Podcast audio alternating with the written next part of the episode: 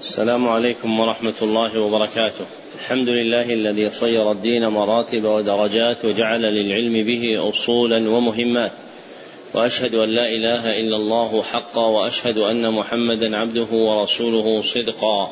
اللهم صل على محمد وعلى آل محمد كما صليت على إبراهيم وعلى آل إبراهيم إنك حميد مجيد. اللهم بارك على محمد وعلى آل محمد كما باركت على إبراهيم وعلى آل إبراهيم إنك حميد مجيد. أما بعد فحدثني جماعة من المسندين وهو أول حديث سمعته منهم بإسناد كل إلى سفيان بن عيينة عن عمرو بن دينار عن أبي قابوس مولى عبد الله بن عمرو عن عبد الله بن عمرو بن العاص رضي الله عنهما عن رسول الله صلى الله عليه وسلم قال الراحمون يرحمهم الرحمن ارحموا من في الأرض يرحمكم من في السماء.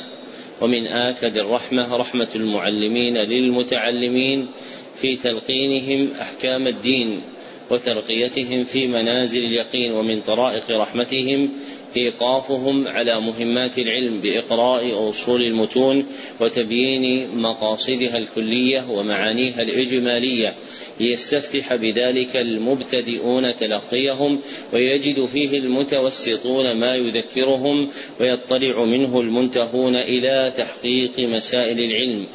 وهذه تتمة شرح الكتاب الثامن من برنامج مهمات العلم في مرحلته الأولى وهو كتاب المبتدأ في الفقه على مذهب الإمام أحمد بن حنبل رحمه الله تعالى.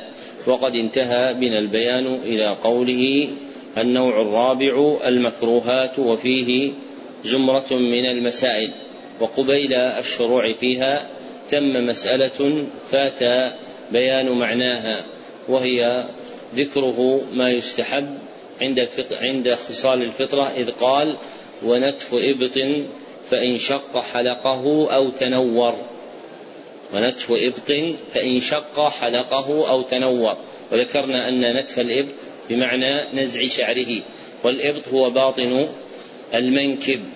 فإن شق نزع الشعر بنتفه فإنه يحلقه بآلة بالآلة المعروفة. أو تنور يعني استعمل النورة. والنورة أخلاط مركبة إذا وضعت على الشعر أزالته وهي معروفة عند العطارين. واليوم يقوم مقامها مزيلات الشعر. التي صار الناس يستعملونها فهي من جنس النورة. فإن شق على الإنسان نتف إبطه شعر إبطه فإنه إما أن يحلقه بآلة أو يذهبه بهذه الأخلاط الموجودة في أيدي الناس. نعم. أحسن الله إليكم. النوع الرابع المكروهات وفيه زغرة من المسائل. من أنواع الحكم التعبدي الكراهة وهي اصطلاحا الخطاب الشرعي الطلبي المقتضي للكف اقتضاء غير لازم الخطاب الشرعي الطلبي المقتضي للكف اقتضاء غير لازم. وسيذكر المصنف فيما يستقبل طائفة من المكروهات المتعلقة بالطهارة والصلاة. نعم. أحسن الله إليكم. فيكره للمتخلي دخول خلاء بما فيه ذكر الله تعالى. من المكروه للمتخلي عند الحنابلة دخول خلاء بما فيه ذكر الله تعالى وفاقا للثلاثة تعظيما لذكر الله. وروي فيه حديث مرفوع أن النبي صلى الله عليه وسلم كان إذا دخل الخلاء وضع خاتمة. رواه الأربعة. وكان في الخاتم النبوي محمد رسول الله إلا أن هذا الحديث لا يصح. قال ابن مفلح في الفروع ولم أجد للكراهة دليلا سوى هذا وهي تفتقر إلى دليل والأصل عدمه. انتهى كلامه. وسيأتي بعده أن الكلام في الخلاء بشيء فيه ذكر الله مكروه. وإلحاق الدخول بما فيه ذكر الله به فيه قوة. فالدخول بما فيه ذكر الله كالكلام في داخل الخلاء الذي كرهوه. إلا إذا خشي ضياعه. فإذا خشي ضياعه فإن في إلحاقه به نظرا. فإذا خشي الإنسان أن يضيع منه شيء فيه ذكر الله كمصحف أو نقود أو غيرها دخله دخل الخلاء به بلا كراهة. نعم. أحسن الله إليكم وكلام فيه بلا حاجة. من المكروه للمتخلي عند الحنابلة كلام في الخلاء بلا حاجة. والمراد بالكلام الكلام بما سوى ما فيه ذكر الله. وإلا بما فيه ذكر الله فمن المقطوع عندهم أنه مكروه لأنهم يكرهون الدخول به إلى الخلاء. فكيف الكلام بشيء فيه ذكر الله في الخلاء؟ ويصدقه ما في ما في صحيح مسلم من حديث ابن عمر رضي الله عنه أن رجلا سلم على النبي صلى الله عليه وسلم وهو يبول فلم يرد عليه. وفي سنن أبي داود وغيره بإسناد صحيح عن المهاجر بن قنفذ رضي الله عنه قال أتيت النبي صلى الله عليه وسلم وهي وهو يبول وسلمت فسلمت عليه فلم يرد عليه حتى توضأ. ثم اعتذر إليه بقوله إني كرهت أن أذكر الله إلا على كرهت أن أذكر الله على غير طهر. وما سواه من الكلام لم يثبت ما يدل على كراهته. أي الكلام الخلي من ذكر الله لم يثبت دليل على كراهته إذا كان الإنسان في الخلاء لكن ينبغي مراقبة المروءة وجريان العرف باستقباحه فيترك أدبا مستحسنا وخلقا فاضلا فمن العرف الجاري في هذه البلاد استقباح أن يتكلم الإنسان حال كونه في الخلاء وهذا من جملة الآداب المستحسنة. التي تنبغي مراعاتها لقيامها على المروءة المتعارف عليها. نعم. أحسن الله إليكم. ومسه فرجه بيده اليمنى عند قضاء حاجة. من المكروه للمتخلي عند الحنابلة مسه فرجه بيده اليمنى عند قضاء الحاجة تكريما لها لأنها مخصوصة به شرعا فالتكريم في الشرع لليمنى من اليدين وعند البخاري ومسلم من حديث أبي قتادة رضي الله عنه أن النبي صلى الله عليه وسلم قال وإذا بال أحدكم فلا يمسح ذكره بيمينه فالكراهة مختصة بكونها حال قضاء الحاجة. نعم. صلى الله إليكم ويكره السواك لصائم بعد الزوال. من المكروه عند الحنابلة السواك لصائم بعد الزوال. والأحاديث الواردة في فضل السواك لم تقيد بزمن ولا بحال كما سلف. ولا يزيل السواك خلوف فم الصائم لأنه يتصاعد من المعدة. ففي الكراهة المذكورة نظر من بابي الأثر والنظر معا والراجح عدمها وهو مذهب الحنفية والمالكية. نعم. صلى الله إليكم. ويكره الإسراف في الوضوء. من المكروه للمتخلي عند الحنابلة الإسراف في الوضوء وهو مجاوزة الحد فيه. وروي فيه حديث لا يصح. لا تسرف في الماء ولو كنت على نهر جار عند ابن ماجه وغيره. لكن, لكن السنة الفعلية المحفوظة عن النبي صلى الله عليه وسلم في وضوئه قلة الماء. وقد نقل النووي رحمه الله تعالى في المجموع إجماع العلماء على النهي عن الإسراف في الماء ولو على شاطئ البحر. انتهى كلامه. لكنهم اختلفوا في موقع النهي أهو للكراهة أم للتحريم؟ والثاني أرجح لحديث عبد الله بن مغفل رضي الله عنه قال سمعت رسول الله صلى الله عليه وسلم يقول إنه سيكون في هذه الأمة قوم يعتدون في الطهور والدعاء رواه أبو داود وبوب عليه باب الإسراف في الوضوء. وهذا الحديث خرج مخرج الذم لذكرهم بالاعتداء فإن الاعتداء موضوع شرعا ولغة لما فيه مجاوزة للحد المأذون به. فيكون القول بأن النهي في الإسراف للتحريم أقوى. وإذا اشتمل الإسراف على مخالفة المأمور به شرعا كمن زاد في وضوئه على الثلاث قويت الحرمة. نعم. أحسن الله إليكم. ويكره للمصلي اقتصاره على الفاتحة وتكرارها. من المكروه للمصلي عند الحنابلة اقتصاره على الفاتحة في غير ثالثة مغرب وأخيرتي رباعية وكذلك تكرارها. مرة بعد مرة وفاقا للثلاثة في المسألتين لأنه لم يصح عن النبي صلى الله عليه وسلم الاقتصار على الفاتحة إلا في ثالثة مغرب وأخيرتي رباعية أي ظهر وعصر وعشاء ولم يصح عنه صلى الله عليه وسلم أنه كرر الفاتحة. منزلا لها منزلة السورة التي تكون بعدها. نعم. أحسن الله إليكم والتفاته بلا حاجة. من المكروه للمصلي عند الحنابلة التفاته بلا حاجة وفاقا للثلاثة. وحكاه ابن حجر إجماعا في فتح الباري. وعند البخاري مرفوعا لما سئل النبي صلى الله عليه وسلم عن الالتفات قال هو اختلاس يختلسه الشيطان من العبد أو قال من صلاة العبد.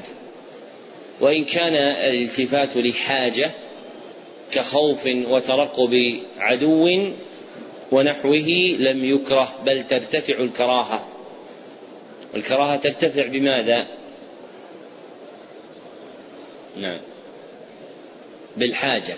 والمحرم يرتفع بماذا؟ بالضرورة. نعم. أحسن الله إليكم وتغميضه عينيه. من المكروه للمصلي عند الحنابلة تغميضه عينيه لأنه من فعل اليهود في صلاتهم ولأنه مظنة النوم دون إذا احتاج إليه كخوف محذور أو كف بصره عند رؤية ما يحرم نظره إليه. فإذا وجد ما يدعوه إلى تغميض عينيه جاز له أن يغمض عينيه. ومن جملة ما يندرج في ذلك كما ذكره ابن القيم في زاد المعاد ما إذا كان في قبلته من التزويق والزينة ما يمنعه خشوعه في الصلاة. فهنا لا يكره التغميض قطعا. والقول باستحبابه في هذه الحال أقرب إلى أصول الشرع ومقاصده من القول بالكراهة كما قال ابن القيم رحمه الله. لكن محله هو إذا ورد عليه ما يمنع الخشوع وليس محله جعله سببا لإرادة الخشوع. فرق فرق بين أمرين أحدهما إذا عرض له ما يمنعه من الخشوع كأن يكون أمامه قوم يلعبون أو جدار مزخرف أو نحو ذلك فيغمض عينيه لأجل الإبقاء على خشوعه. وأما المسألة الثانية فهي أن يبتدئ به دون داع طلبا لتحصيل الخشوع فليس من طرائق تحصيل الخشوع. في الشرع أن يغمض الإنسان عينيه في الصلاة كأن يقف الإنسان أمام جدار لا تزويق فيه ولا زينة ولا حوله قوم مشغلون فيعمد إلى إغماض عينيه يستدعي بذلك الخشوع. فهنا الكراهة قوية بخلاف الأولى. نعم. أحسن الله إليكم وفرقعة أصابعه وتشبيكها. من المكروه للمصلي عند الحنابلة فرقعة أصابعه وتشبيكها وفرقعتها غمزها أو مدها حتى تصوت.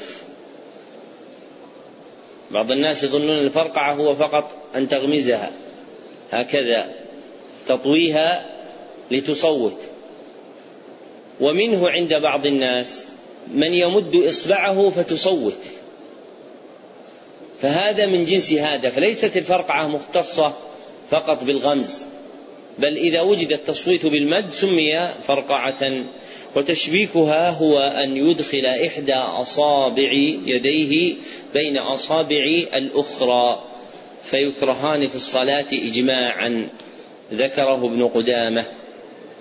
من اللطائف سألني أحد الإخوان التشبيك واضح يشبك يديه. سألني واحد الإخوان قال طيب إذا شبك يديه بمن هو جانبه في الصلاة؟ ما الحكم؟ أيهم أولى بالكراهة؟ هذه الثانية التي ذكرها فهي أدعى إلى القول بالكراهة منه إذا شبك بين أصابع يديه. نعم. أحسن الله إليكم مسه لحيته وكفه ثوبه. من المكروه للمصلي عند الحنابلة. مسه لحيته لأنه عبث ينافي الخشوع المأمور به وفاقا للثلاثة والمس لا يلزم منه تخليلها وتحريكها بل لو لامسها وحرك يده عليها سمي هذا مسا وأشد منه من يفرقها بأصابعه على هذه الصورة في صلاته فإن ذلك أشد فإن ذلك أشد شغلا من مجرد مسحها. ويكره أيضا كفه ثوبه للنهي عنه وكف الثوب جمعه وطيه أن يجمع ثوبه ويطويه هذا يقال له كف الثوب. ولا اختلاف في كراهته نقله الطبري وابن قدامة رحمهما الله. فإذا عمد الإنسان إلى ثوبه فطواه بهذه الصورة مشمرا له كما يسميه الناس. كان هذا مما يدخل في اسم إيش؟ الكف فيكون مكروها. طيب لو أن انسانا في الصلاة رفع عمامته بهذه الصورة هل هذا كف أم ليس بكف؟ ما الجواب نعم يا أخي في ليس بكف لماذا؟ إيش؟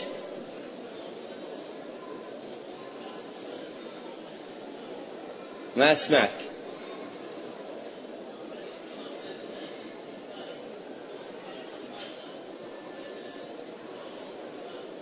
اي نعم صحيح. بس هذه عمامة النبي صلى الله عليه وسلم. لا ما هي بهذه العمامة النبوية. صفة العمامة النبوية ما هي بهذه اللي نلبسها إحنا. نعم يا أخي. لماذا؟ تلبس هكذا؟ طيب أنا لابسها الآن هكذا. ما لبستها هكذا. هذا يسمى كفا لأن العمامة تسمى ثوبا. في حديث أبي سعيد الخدري عند الترمذي وابن ماجه وفيه ضعف وحسنه جماعة. أن النبي صلى الله عليه وسلم كان إذا استجد ثوبا قميصا أو عمامة. وأهل العربية مطلقون على أن كل ما غطى البدن مما يلبس يسمى ثوبا إلا ما أخرجته العرب عن هذه الحقيقة. فالقميص يسمى ثوب السروال يسمى ثوب والعمامة تسمى ثوب.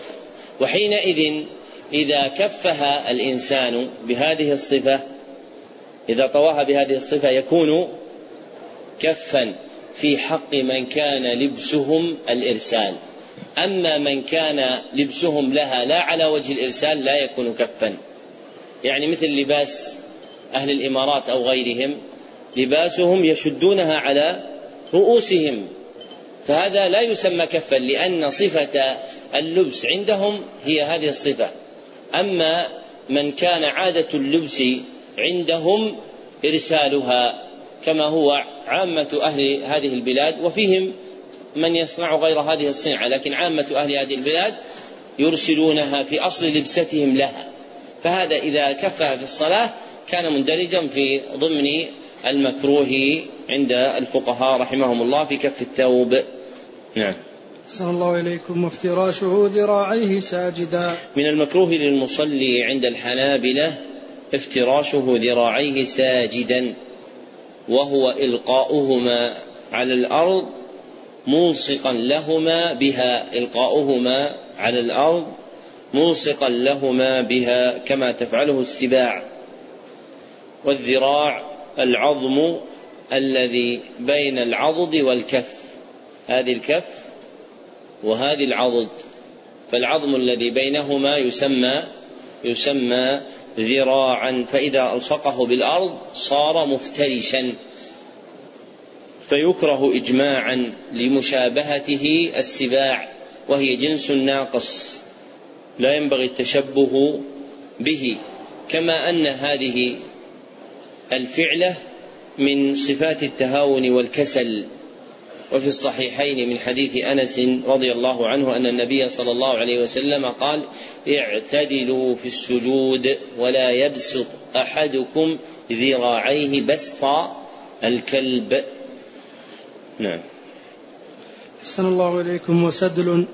من المكروه للمصلي عند الحنابلة سدل وفاقا للثلاثة وهو أن يلقي طرف الرداء من الجانبين عليه ولا يرد أحد الطرفين على الآخر كلبس الإحرام.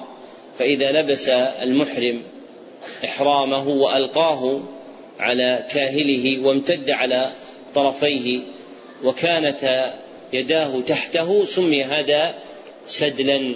فإذا كف أحد الطرفين على الآخر خرج من اسم السدل وهو مكروه لما روى أبو داود والترمذي بسند حسن أن النبي صلى الله عليه وسلم نهى عن السدل وأصح ما ذكر أهل العلم في معنى السدل المشار إليه في هذا الحديث هو الذي ذكرناه من أنه إلقاء الرداء والثوب على العاتقين وجعل اليدين تحته وعدم رد أحد طرفي الرداء على الآخر. نعم. أحسن الله إليكم وأن يخص أن يخص جبهته بما يسجد عليه. من المكروه للمصلي عند الحنابلة وفاقا للحنفية والمالكية أن يخص جبهته بما يسجد عليه أن يجعل له شيئا مميزا يعمد إلى تخصيصه بالسجود عليه.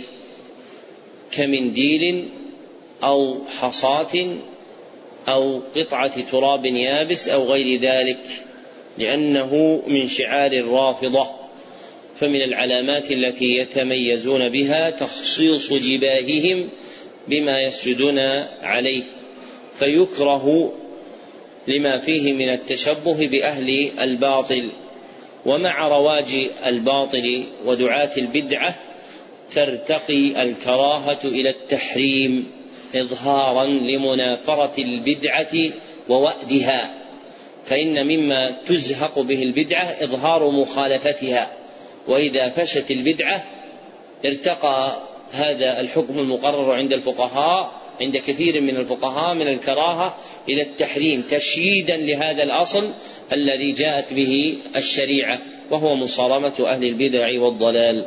نعم.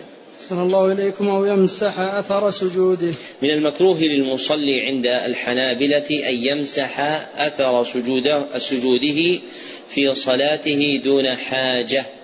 أما معها فلا يكره. وأثر السجود هو ما يعلق في الجبهة فيسمى أثر السجود. ويروى فيه حديث مرفوع لا يصح. وأحسن ما جاء فيه ما رواه ابن أبي شيبة في مصنفه عن ابن مسعود قال أربع من الجفاء بالرجل ثم عد منها أن يمسح جبهته قبل أن ينصرف أي قبل تسليمه. ونقل ابن قاسم العاصمي اتفاق السلف عليه وفي دعوى الاتفاق نظر يعلم من المنقول عنهم في مصنف ابن أبي شيبة وعبد الرزاق لكن في الباب ما تقدم عن ابن مسعود رضي الله عنه ولا يعلم له مخالف من الصحابة ومحله الصلاة فقط. أما بعدها فلا يكره اتفاقا. قاله ابن مفلح في الفروع فإذا فرغ الإنسان من صلاته فأراد أن يمسح أثر سجوده لم يكره ذلك بعد فراغه من صلاته وإذا كان في صلاته دون حاجة كره. أما مع الحاجة كأن يعلق به خيط يشغله أو غير ذلك فلا كراهة حينئذ. نعم. أحسن الله إليكم أو يستند بلا حاجة. من المكروه للمصلي عند الحنابلة أن يستند بلا حاجة إلى جدار ونحوه لأنه يزيل مشقة القيام فيكره اتفاقا نقله ابن قاسم العاصمي في حاشيته ما لم يحتج إليه لعجز بكبر أو مرض أو غيرهما. نعم. أحسن الله إليكم. النوع الخامس المحرمات وفيه زمرة من المسائل. من أنواع الحكم التعبدي التحريم وهو اصطلاحا إيش؟ الخطاب الشرعي الطلبي المقتضي للكف. المقتضي للكف اقتضاء لازما. وسيذكر المصنف فيما يستقبل طائفة من المحرمات المتعلقة بالطهارة والصلاة. نعم. أحسن الله إليكم فيحرم على المتخلي استقبال القبلة واستدبارها عند قضاء الحاجة بفضاء. من المحرم على المتخلي عند الحنابلة وفاقا للمالكية والشافعية استقبال القبلة واستدبارها عند قضاء الحاجة بفضاء دون بنيان للنهي الوارد في أحاديث عدة. وقيد المنع بفضاء لما رواه أبو داود عن مروان بن الأصفر رحمه الله قال رأيت ابن عمر رضي الله عنه أناخ راحلته مستقبل القبلة يعني بينه وبين أناخ راحلته مستقبل القبلة يعني بين جعل الراحلة بينه وبين القبلة ثم جعل يبول إليها فقلت يا أبا عبد الرحمن أليس قد نهي عن هذا؟ فقال إنما نهي عن هذا في الفضاء. فإذا كان بينك وبين القبلة ما يسترك فلا بأس أو قال شيء يسترك فلا بأس. وهذا تفسير لمعنى نهي رسول الله صلى الله عليه وسلم العام. وفيه جمع بين الاحاديث المروية في الباب فيتعين المصير إليه تاليفا بين الأحاديث. فالأحاديث المطلقة تحمل على هذا التقييد الذي فهمه ابن عمر رضي الله عنه ولا مخالف له في هذا الفهم من أصحاب النبي صلى الله عليه وسلم إلا أشياء يريد بها أصحابهم أصحابها الكمال. كما في حديث أبي أيوب في الصحيحين أن النبي صلى الله عليه وسلم قال لا تستقبلوا القبلة ببول ولا غائط. قال أبو أيوب فوجدنا فدخلنا الشام فوجدنا مراحيض بنيت قبل القبلة فكنا ننحرف ونستغفر الله.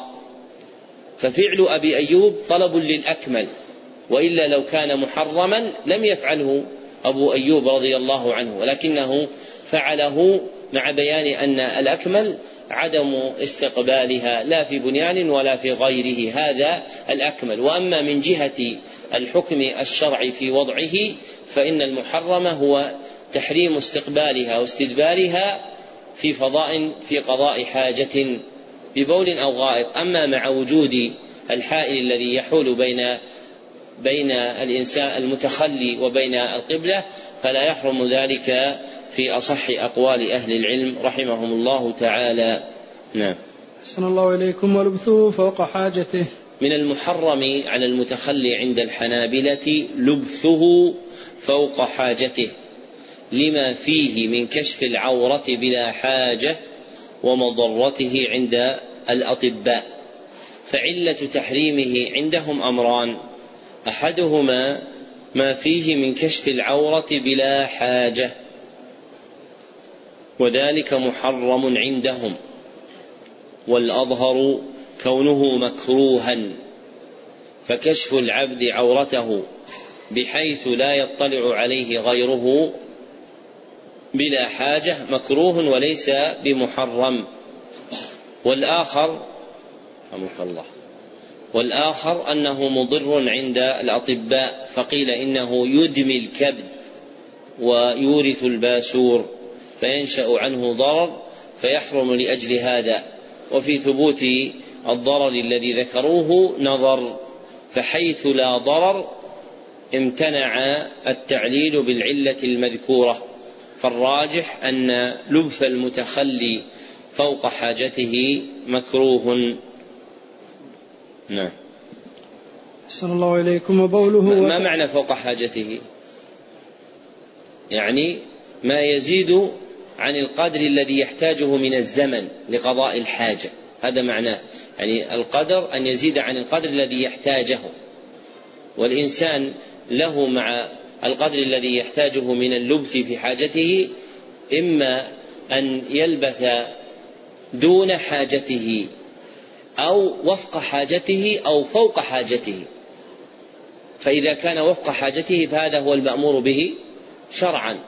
وأما إذا كان دون حاجته فإن أدى إلى تلوثه حرم. يعني الذي يقضي حاجته بسرعة ويذهب. إن أدى إلى تلوثه بالنجاسة حرم فإن لم يؤدي إلى تلوثه كره ولم يحرم وإنما كره لأن العجلة في قضاء الحاجة ربما انحبست بها حاجته فأضرته أو حقن بها عند أداء عبادة كصلاة وغيرها. وأما فوق حاجته فهي التي فيها كلام الفقهاء فلها ثلاث مراتب على الذي ذكرت لك. نعم. أحسن الله إليكم. وبوله وتغوطه بطريق مسلوك وظل نافع ومورد ماء وبين قبور المسلمين وعليها وتحت شجرة عليها ثمر يقصد. من المحرم على المتخلي عند الحنابلة بوله وتغوطه بطريق مسلوك وظل نافع ومورد ماء وفاقا للحنفية.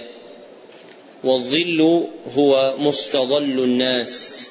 الذي يستظلون به ويعتادون الجلوس فيه أو يتخذونه مقيلا ينامون فيه نومة القيلولة.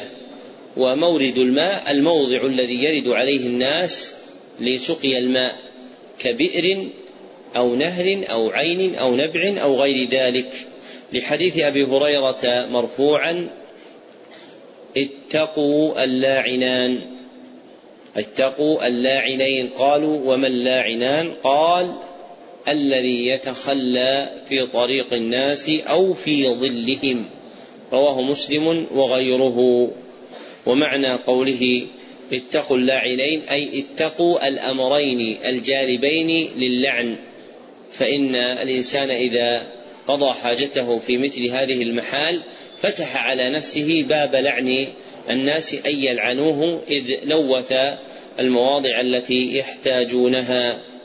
وعند ابن ماجه وعند أبي داود وابن ماجه من حديث معاذ اتقوا الملاعن الثلاثة البراز في الموارد والظل وقارعة الطريق وإسناده منقطع وفيه زيادة ذكر قارعة الطريق. وعلة التحريم فيها موجودة كعلته في المورد والظل لأن قارعة الطريق اسم للطريق الذي يتخذه الناس للسلوك سمي قارعة لقرع نعالهم عليه. فلأجل قرع نعالهم عليه واعتيادهم السلوك عليه سمي قارعة. فيلحق بالحكم لوجود العلة فيه. ويحرم أيضا بين قبور المسلمين وعليها لما فيه من أذية الميت والميت له حرمته.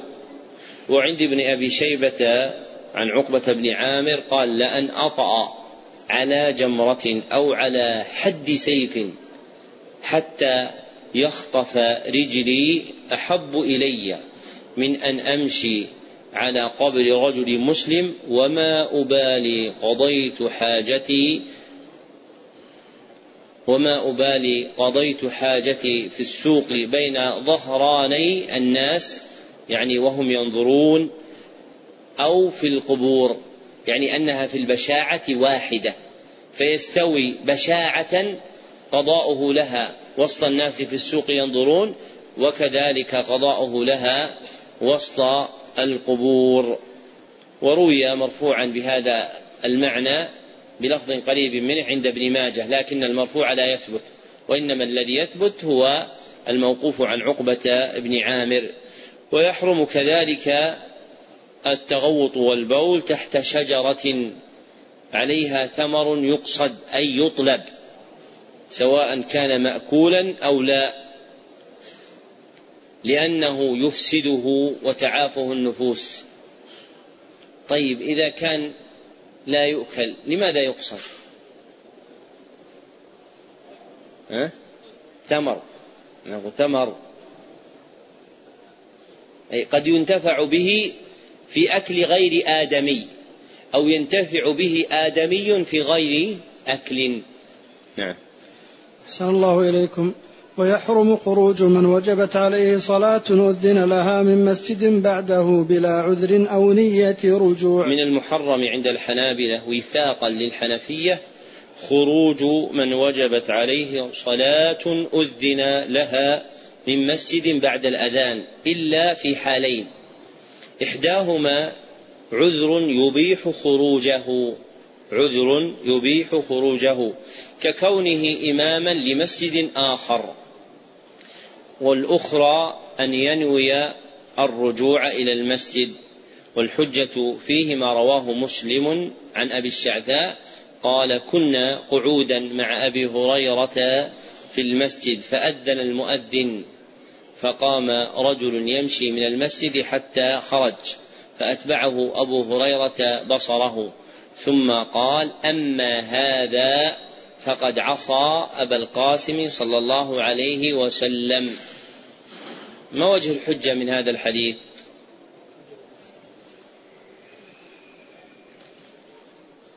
ما الجواب؟ نعم. خروجه من المسجد ثم قول أبي هريرة أما هذا فقد عصى أبا القاسم. طيب إذا كان عصى أبا القاسم يكون مكروه ليش يكون محرم؟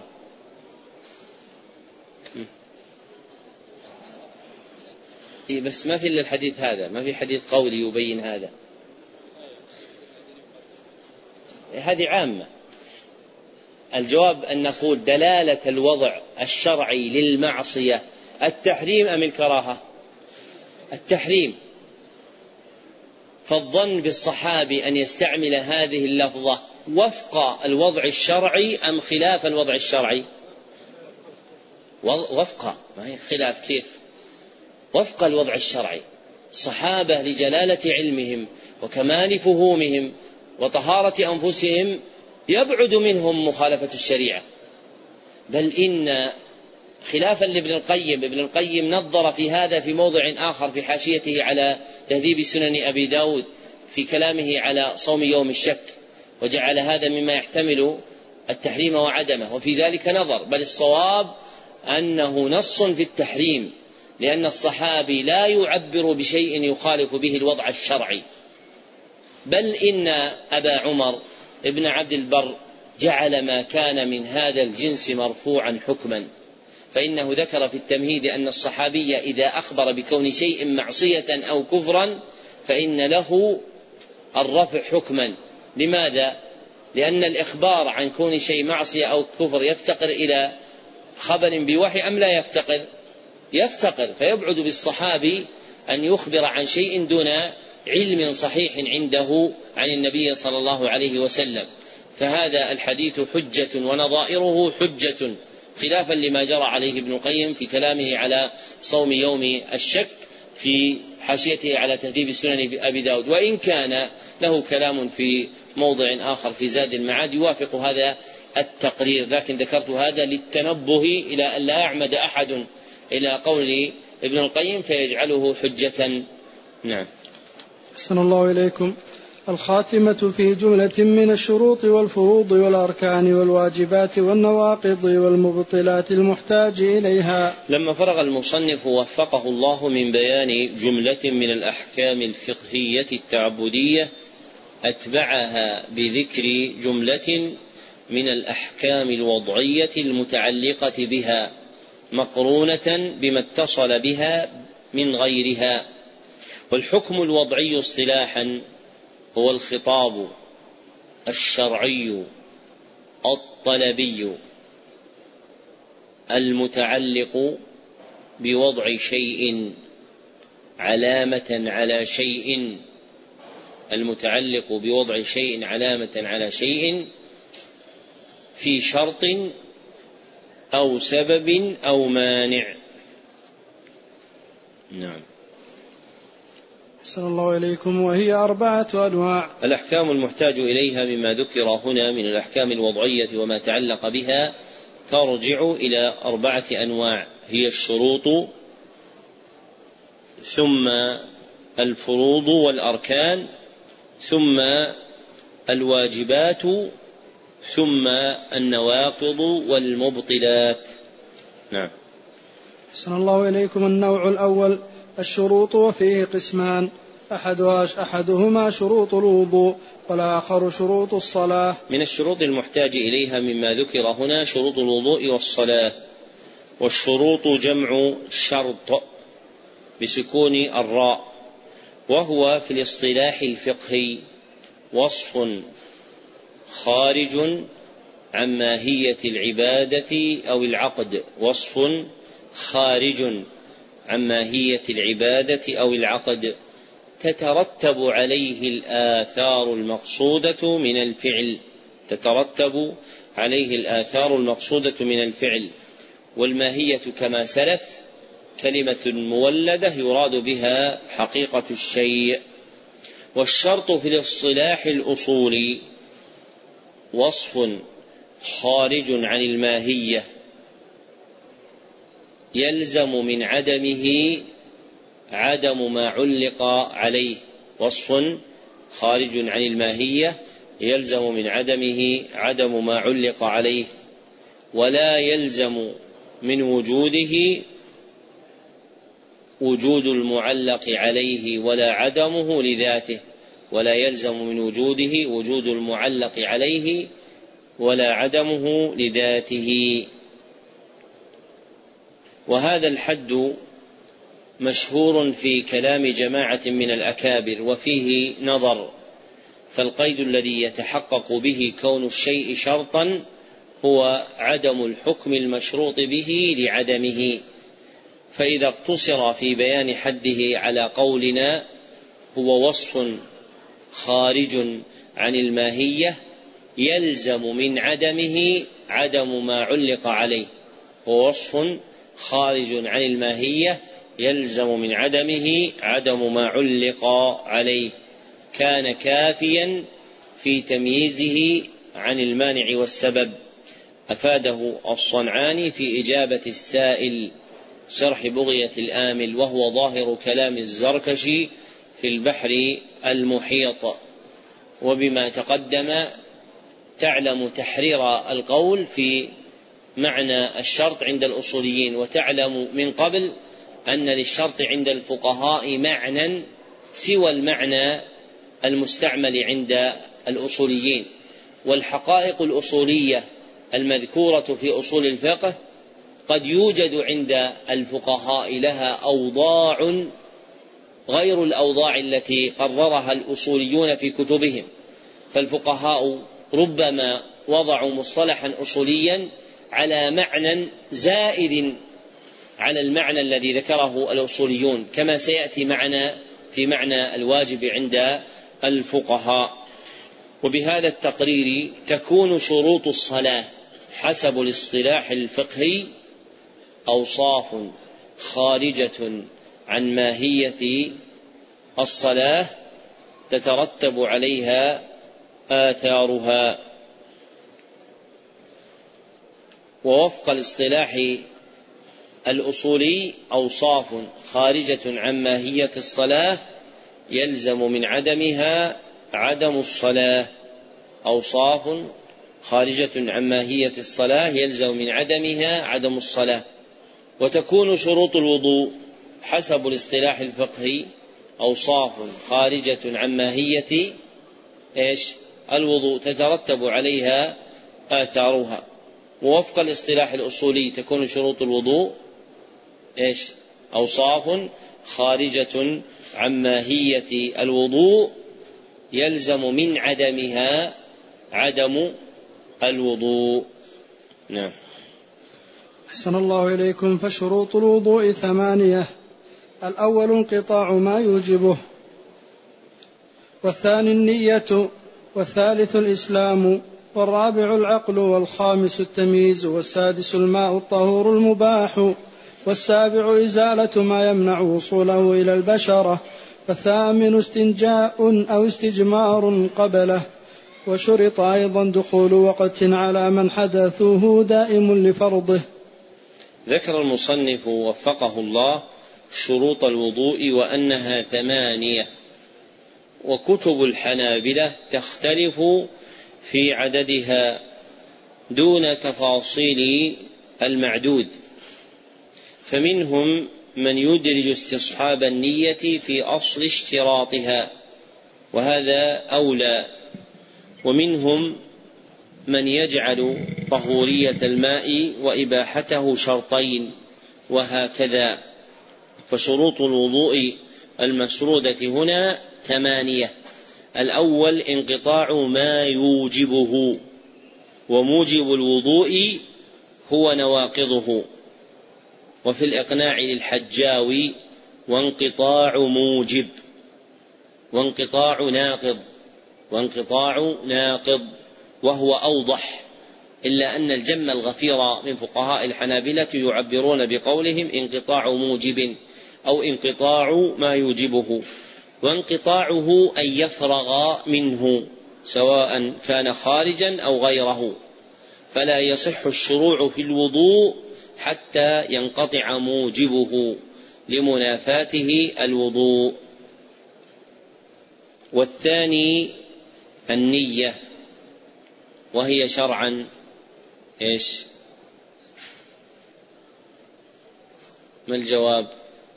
النية شرعا يا إخوان بنبدأ بكم من هنا. القصد هذا لغة. إرادة القلب العمل تقربا إلى الله. هذه يمكن رابع مرة نذكرها. وهذا يدل على أن تقرير الأصول مرة بعد مرة هو طريق الوصول. تقرير الأصول طريق الوصول. من أراد أن يأخذ العلم كما تقرأ الفاتحة في صلاتك مرات عديدة اقرأ العلم الأصيل مرات عديدة. واجعل شغلك فيه فإنك تدركه. فإذا تركت الأصول واشتغلت بالفضول ضيعت العلم. وهذا حال أكثر من يشتكي أنه يبقى مدة طويلة ثم يؤنس من نفسه حصيلة قليلة. والعلة ليست في فهمه ولا في العلم. العلم يا إخوان محال أن يكون صعب. محال أبدا. لأنه يتعلق بالدين. والله عز وجل لم يجعل الدين ألغاز وطلاسم. الدين واضح. الدين يسر كما قال النبي صلى الله عليه وسلم. وقال الله عز وجل في أصل العلم وهو القرآن ولقد يسرنا القرآن للذكر لكن المشكلة فهل من مدكر؟ يعني المشكلة في أخذ القرآن والعلم تضييع طريق الادكار وتحصيل العلم. فإذا ضيع هذا الطريق ضاع العلم. ومن جملة التضييع أن يترك الإنسان الاشتغال بالعلم الذي ينفعه. وإذا اقترن بذلك الاستكبار عنه فهي عاجل حرمان المرء من البركة. بعض المناطق درست فيها بعض هذه المختصرات. فبعض من يشار إليه بالتماس العلم هناك يقول هذه كتب معروفة ما في حاجة لتدريسها إذا ماذا يحتاجون الناس للتدريس؟ يحتاجون الناس للتدريس إلى جزء ابن عم شريق تعرفون جزء ابن عم شريق؟ هذا ابن عم شريق محدث له جزء لكن ما له ترجمة وبعض الناس وقع يدرس هذه الأجزاء ويشرح الأحاديث الواردة فيها مع أن الأجزاء موضوعة لجمع الغرائب عند المحدثين كالفوائد. هذا من تضييع العلم الأصيل والاستكبار عنه. سواء كنت متلقيا أو ملقيا التزم بهذا الأصل. وهذه هي طريقة الشريعة. لا يكون الإنسان مغفلا. الله عز وجل قرر لنا الشريعة في أصول معينة. لماذا؟ لأجل جمع القلب عليها. فكذلك العلم قرر في أصول معينة لجمع العلم عليها القلب عليها. وتعب أهل العلم في الصبر والنظر والتقسيم حتى ألفوا هذه المتون. هذا جهد علمي لأمة وأمة عظيمة ليست من آحاد الأمم. أمة عظيمة أوتيت ذكاء وفطرة. وقوة وجلدا فمن الحمق المستبين تضيع هذه الأصول. فلا يزهدك في العلم إعادتك قراءة أصوله مرة بعد مرة بل إذا تهيأ لك ذلك فاعلم أنه كالأطعمة التي تستطيبها وأنت تكثر من أكلها. الآن لو أن قلنا لكم يا أخوان اتركوا الرز شهر ما قدرتوا. صحيح؟ لأن قوام أبدانكم. فالذي يقول ادرس ثلاثة الأصول مرة في حياتك خلاص ثلاثة الأصول مرة واحدة تكفي. كتاب التوحيد مرة واحدة تكفي. والعقيدة الواسطية لا يحتاج إلى دراستها لأنك تمر على العقيدة إذا درست التوحيد ثلاثة الأصول. ونخبة الفكر لا يحتاج إلى دراستها لأنها على ما اصطلح عليه المتأخرون وعليه ملاحظة. والورقات للجويني تخالف ما قرره في البرهان والعمدة هو البرهان. وتحفة الأطفال للصغار فاقرأ الشاطبية يضيع العلم. هذا هو الواقع. نحن والله نضحك بأسى. بالنسبة لي أضحك بأسى. لأنك تتقطع إذ تجد قوى وقدرات عند الآخذين الملتمسين للعلم أو عند المعلمين له ثم تذهب فيما لا ينفع. فهذا من تضييع الأصول المهمة. وجر الكلام إلى هذا أن النية شرعا تقدم غير مرة أنها إرادة القلب العمل تقربا إلى الله عز وجل فيكون غسله لأعضائه بنية فعل الوضوء تقربا إلى الله قاصدا رفع الحدث أو ما تجب له الطهارة أو تستحب. فلو غسلها تبردا أو لطرد النعاس لم يرتفع حدثه. والثالث الإسلام والرابع العقل والخامس التمييز وهو في الاصطلاح الفقهي وصف قائم بالبدن يتمكن به الإنسان من معرفة منافعه ومضاره. وصف قائم بالبدن يتمكن به الإنسان من معرفة منافعه ومضاره. ويعرف التمييز بإحدى علامتين. إحداهما علامة قدرية قطعية. علامة قدرية قطعية. ترجع إلى وجود الوصف المحدد آنفا. وعند ابن أبي شيبة في مصنفه بسند صحيح عن ابن عمر أنه قال يعلم الصبي الصلاة إذا عرف يمينه من شماله. أي إذا عرف ما يضره وما ينفعه. قاله الدميري والرملي الصغير في تفسير هذه الجملة. وغالبا ما يقارن ذلك فهم الخطاب ورد الجواب. فإذا وجد هذا المعنى فقد وجدت العلامة القدرية القطعية والثانية علامة شرعية ظنية وهي تمام سبع سنين. تمام سبع سنين لتعليق أمر الأبناء بالصلاة عليها كما في الحديث المخرج عند أبي داود بسند حسن عن عبد الله بن عمر رضي الله عنه وفيه قوله صلى الله عليه وسلم مروا أبناءكم بالصلاة لسبع والمراد بتمام سبع الفراغ منها وكمالها لا مجرد بلوغها فالبلوغ ابتداء فيها والتمام فراغ منها وهو محل التمييز فمقصودهم تمام سبع سنين أي إذا تمت له سبع سنين وفرغ منها حصل هذه العلامة الشرعية ظنية في التمييز. وهذه الشروط الثلاثة الإسلام والعقل والتمييز هي شروط في كل عبادة إلا التمييز في الحج.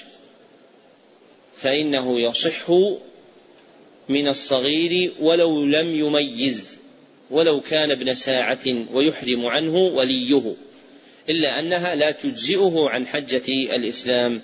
والسادس الماء الطهور المباح أي كونه بماء طهور حلال. فخرج بالقيد الأول الطاهر والنجس لأنه لا يرفع الحدث إلا الماء الطهور. وخرج بالقيد الثاني المغصوب والمسروق والموقوف على غير وضوء فلا يصح الوضوء بماء غير طهور ولا بماء غير مباح في مذهب الحنابلة إذا كان عالما ذاكرا كما صرحوا به. ومع الجهل والنسيان يصح لإسقاط الإثم عن الناس والجاهل. والراجح كما سلف صحة الوضوء بالماء غير المباح. مع حصول الإثم لأن الطهارة به صحيحة من حيث الجملة وإنما عرض له مانع خارجي لا يؤثر في صحته بل يؤثر في ثوابه.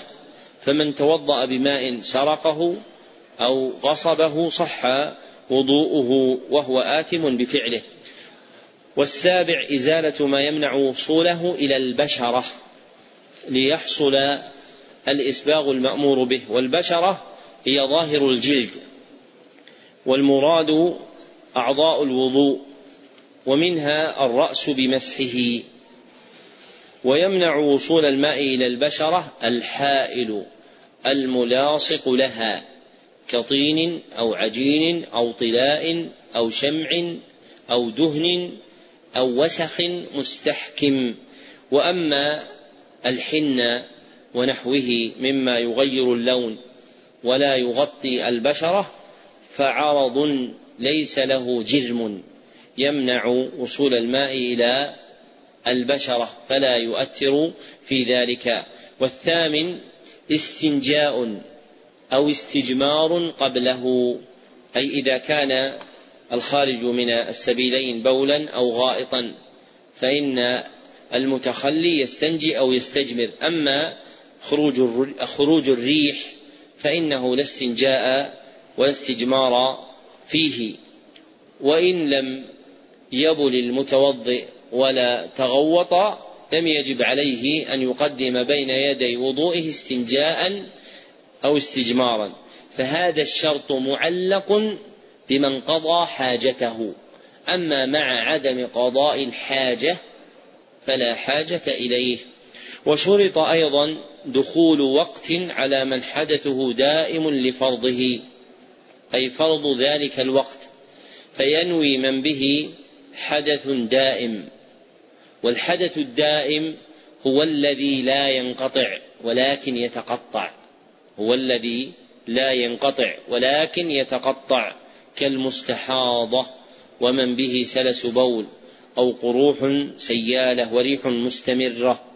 فمن كان كذلك نوى استباحة الصلاة دون رفع الحدث لأن حدثه لا يرتفع فيتوضأ لفرضه بعد دخول وقت الصلاة فإذا دخل وقت الصلاة توضأ لها ويرتفع حدثه حكما لا حقيقة تنزيلا للدائم منزلة المنقطع للضرورة.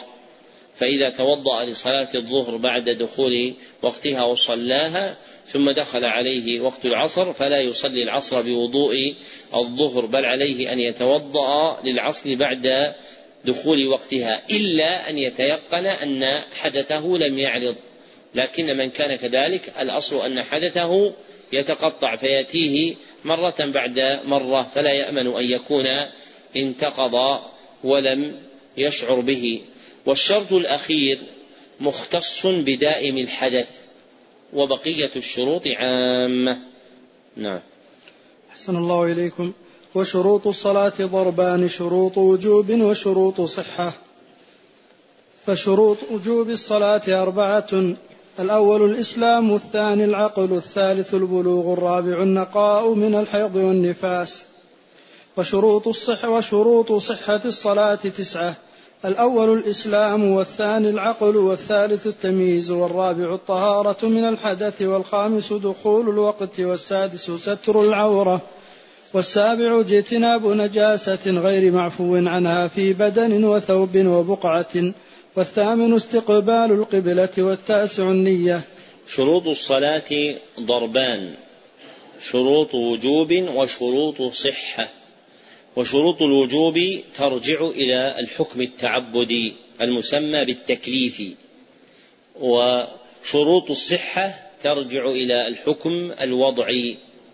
فشروط وجوب الصلاة أربعة اتفاقا الأول الإسلام والثاني العقل والثالث البلوغ والرابع النقاء من الحيض والنفاس. فلا تجب الصلاة على كافر ولا مجنون ولا صغير ولا حائض ولا نفساء. ومعنى عدم وجوبها على الكافر ترك مطالبته بها إلزاما لا أنه غير داخل في الخطاب بها لما تقرر من شمول خطاب الشرع له. وشروط صحة الصلاة تسعة الأول الإسلام والثاني العقل والثالث التمييز. والرابع الطهارة من الحدث.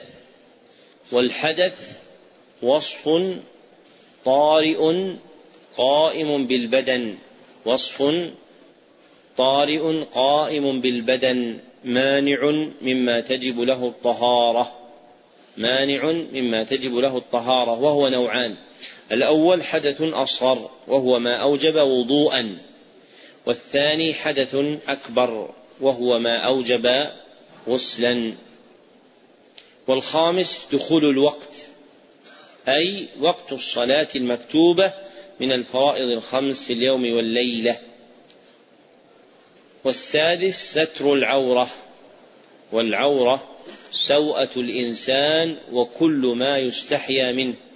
سوءة الإنسان وكل ما يستحيا منه. والمراد بها هنا عورة الصلاة لا عورة النظر.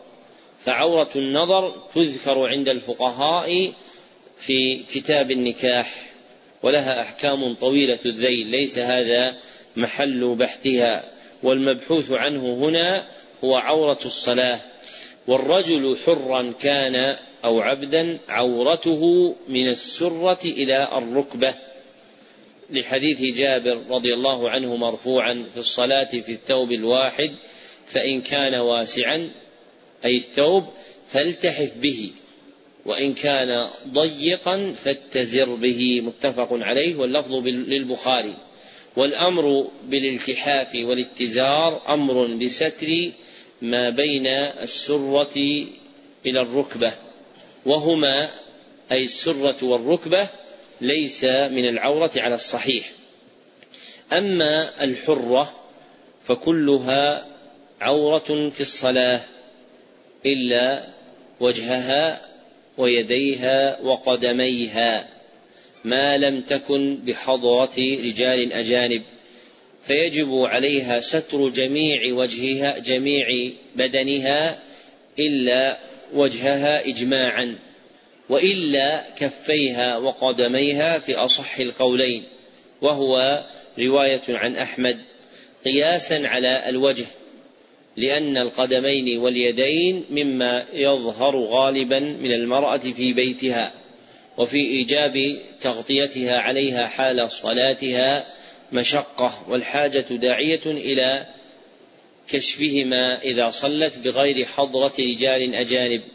وليس في الأدلة ما ينتهض لإيجاب تغطية اليدين والقدمين إذا لم تكن بحضرة رجال أجانب.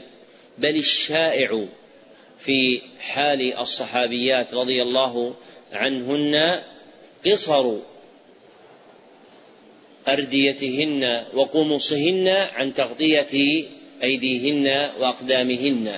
ذكره أبو العباس ابن تيمية الحفيد رحمه الله. والسابع اجتناب نجاسة غير معفو عنها. الكلام هذا أين؟ في الصحابيات يعني في بيوتهن. لأجل الضيق والعوز الذي كن فيه. أما إذا خرجت كنا يجتهدن في تغطية ذلك. والسابع اجتناب نجاسة غير معفو عنها في بدن وثوب وبقعة. والمراد بها النجاسة الحكمية. وهي عين مستقدرة شرعا. عين مستقدرة شرعا طارئة على محل طاهر. وإزالتها دفعها وإذهابها.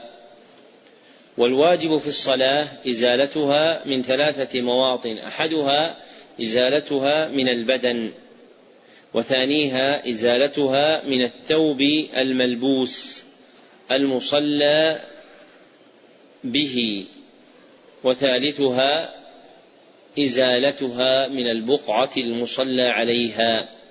والثامن استقبال القبلة وهي الكعبة ففرض من يرى الكعبة استقبال عينها. اتفاقا حكاه ابن قدامة.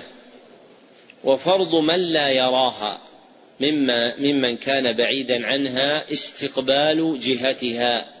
لما صح عن عمر رضي الله عنه قال إذا جعلت المغرب عن يمينك والمشرق عن يسارك فما بينهما قبلة.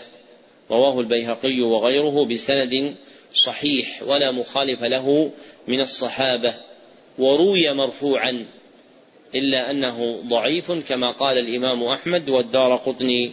فالمحفوظ في الباب الموقوف عن عمر وذكر عمر المشرق والمغرب باعتبار حال المدينة النبوية لا مطلقا ففي كل بلدة يكون باعتبار حالها.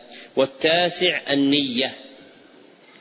ونية الصلاة تتضمن عند الحنابلة ثلاثة أمور. الأول نية فعل الصلاة تقربا إلى الله. نية فعل الصلاة تقربا إلى الله. والثاني نية تعيينها. نية تعيينها. بأن ينوي الصلاة معينة. من فرض كظهر وعصر أو نفل مؤقت كراتبة فجر ووتر لتتميز عن غيرها. فمذهب الحنابلة أن من صلى فرض الوقت دون تعيينه لم تصح صلاته بل لا بد من التعيين. وفيه مشقة والراجح أنه يكفيه في الفرض نية فرض الوقت دون تعيينه. دفعا للحرج. فإذا نوى فرض وقته ولم يعينه أجزأه ذلك. ومن خرج بعد الأذان قاصدا المسجد فإنما يريد فرض وقته يريد فرض وقته من الصلاة. وربما لا يحضر في قلبه تعيينه أهو الظهر أم العصر أم المغرب أم العشاء. فتكفي هذه النية دفعا للحرج. طيب ما الحرج الموجود في هذا؟ نعم الأقرب. تفضل. النسيان اللي وراه. أحسنت لأن التشدد في باب النيات يفضي إلى الوسواس وهذا واقع عند بعض الناس. فحسما لمادته فمذهب الجمهور عدم اشتراط تعيين نية فرض الوقت وهو الصحيح. بل يكفي إرادة فرض الوقت دون تعيين ذلك الفرض أهو ظهر أو عصر أو غير ذلك. والثالث نية الإمامة والائتمام. نية الإمامة والائتمام وهي مختصة بصلاة الجماعة. فينوي الإمام أنه مقتدى به وينوي المأموم أنه مقتد بإمامه. هذا المذهب والراجح عدم اشتراطها لأن النبي صلى الله عليه وسلم أحرم بالصلاة وحده. يعني دخل في الصلاة وحده وجاء جابر وجبار فصلى بهما. رواه مسلم في حديث طويل. والظاهر أنها كانت صلاة مفروضة لأنهم كانوا مسافرين وكان مسيرهم عشية والعشية لا نفل فيها. فالظاهر أنها صلاة المغرب التي تكون آخر العشية. وما وقع عند البخاري أنها بالليل خطأ من بعض رواته فصارت نية الصلاة المطلوبة شرعا على الراجح أمرين أحدهما نية فعل الصلاة تقربا إلى الله والآخر نية إيش؟ فرض الوقت نية فرض الوقت دون عينه فلا بد من نية فرض الوقت أما العين فلا نعم. أحسن الله إليكم. النوع الثاني الفروض والأركان وفيه قسمان. أحدهما فروض الوضوء والآخر أركان الصلاة. من الفروض والأركان المحتاج إليها مما ذكر هنا فروض الوضوء وأركان الصلاة والفرض والركن بمعنى واحد والمشهور إطلاق الركن لتحقيق المعنى المراد. ففروض الوضوء أركانه التي يتركب منها.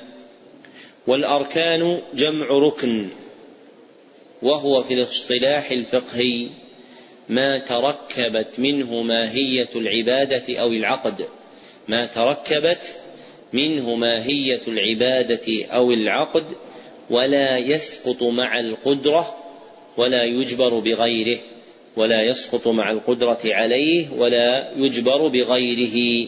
ما تركبت منه ماهية العبادة أو العقد ولا يسقط مع القدرة عليه ولا يجبر بغيره. وأركان الوضوء هي ما تركبت منه ماهية الوضوء. هي ما تركبت منه ماهية الوضوء ولا يسقط شيء منها مع القدرة عليه ولا يجبر بغيره. وأركان الصلاة هي ما تركبت منه ماهية الصلاة. ولا يسقط شيء منها مع القدرة عليه ولا يجبر بغيره. نعم. أحسن الله إليكم. ففروض الوضوء ستة. الأول غسل الوجه ومنه الفم بالمضمضة والأنف بالاستنشاق. والثاني غسل اليدين مع المرفقين. والثالث مسح الرأس كله ومنه الأذنان. والرابع غسل الرجلين مع الكعبين. والخامس الترتيب بين الأعضاء. والسادس الموالاة. ذكر المصنف وفقه الله فروض الوضوء عند الحنابلة وأنها ستة فأولها غسل الوجه ومنه الفم بالمضمضة والأنف بالاستنشاق وحد الوجه طولا من منابت شعر الراس المعتاد إلى الذقن. قولهم من منابت شعر الراس المعتاد أي مما جرى في حال خلقة الناس واعتادوا على كونه في هذا المحل وهو منحنى الرأس وينتهي إلى ملتقى اللحيين. وحده عرضا إلى فروع الأذنين أي إلى مواضع تفرع الأذن سفلا وعلوا. فالموضع الذي تتفرع فيه الأذن سفلا وعلوا يكون منتهى الوجه عرضا. وحد الوجه ما بينهما وهما ليس منه. وثانيها غسل اليدين مع المرفقين فيدخلان في غسل اليد المبتدئ من أطراف أصابعها. والمرفق هو العظم الواقع في طرف الذراع من جهة العضد. الذي يرتفق به الإنسان إذا اتكى فهو آلة الارتفاق. إيش معنى يرتفق به الإنسان إذا اتكى؟ إذا اتكى. ما تحتاج يعني يطلب الرفق لنفسه. يطلب الرفق. الفقهاء أحيانا يتركون عبارات لأنها بينة كانت عندهم. معنى يرتفق يعني يطلب الرفق بنفسه. لأن هذا أرفق ما يكون الاتكاء عليه إذا اتكأ الإنسان وثالثها مسح الرأس كله ومنه الأذنان فهما منه لا من الوجه ورابعها غسل الرجلين مع الكعبين فيدخلان في غسل القدم. والكعب هو العظم الناتئ في أسفل الساق من جهة القدم عند التقائهما هو العظم الناتئ في أسفل الساق من جهة القدم عند التقائهما. ولكل قدم عند أكثر أهل اللغة كعبان عن يمنتها ويسرتها. يعني العظم اللي في اليمين إذا التقى الساق بالقدم يسمى كعبا وهو الذي في الخارج. والآخر المقابل له في الباطن يسمى أيضا كعبا. وغسل القدمين هو فرضهما إن لم يغطيا بخف أو جورب. فإذا سترا كان فرضهما المسح بشروطه المذكورة عند الفقهاء. فقول الفقهاء في ذكر فروض الوضوء وغسل الرجلين أي باعتبار الشائع وهو كونهما غير مغطاتين بخف ولا جورب فإذا غطيتا صار فرضهما المسح. وخامسها الترتيب بين الأعضاء وهو تتابع أفعال الوضوء المتقدمة وفق صفته الشرعية. تتابع أفعال الوضوء المتقدمة وفق صفته الشرعية ومحله بين الأعضاء الأربعة الوجه ثم اليدين ثم الرأس ثم القدمين فالترتيب بين الأعضاء الأربعة فرض من فروض الوضوء. أما ترتيب ميامن عضو في الوضوء على مياسره فسنة. للآثار الواردة عن الصحابة ووجوده في اليدين والقدمين فقط. فلو قدم اليسرى على اليمنى في يد أو في غسل يد أو قدم لم يقدح ذلك في صحة وضوئه إلا أن السنة تقديم اليمنى على اليسرى. وسادسها الموالاة وهي إتباع المتوضئ الفعل الفعل إلى آخر الوضوء. إتباع المتوضئ الفعل الفعل إلى آخر الوضوء من غير تراخ بين فروضه من غير تراخ بين فروضه ولا فصل بما يقطعه. فيتبع المتوضئ فرض العضو بسابقه ولا يؤخر عضوا عما قبله ولا يدخل في الوضوء ما ليس منه. وضابطها في الأصح العرف. فيرجع إليه. فإذا طال الفصل عرفا سقطت الموالاة وأعاد وضوءه. وإذا كان الفصل يسيرا لم يقدح في حقيقة الموالاة. يعني مثلا لو إنسان يتوضأ فرن عليه الجوال بجانبه وجواله الله يهدينا وإياه حط على نغمة ما طيبة. فهو في عبادة كره ذلك وذهب وجعله على الصامت ثم رجع وأكمل وضوءه. يقدح في الموالاة أم لا يقدح؟ لا يقدح لأن الفصل يسير عرفا فإن رن عليه الهاتف وقد بقيت عليه قدمه اليسرى فذهب إليه فإذا هو فلان من الخلق وإذا أشواقه إليه شديدة. فجلس يتكلم معه نصف ساعة. ثم رجع وغسل قدمه اليسرى. هل يصح؟ لا يصح لأن هذه المدة مما تطول عرفا. طيب هذه الفروض الستة ما الدليل عليها؟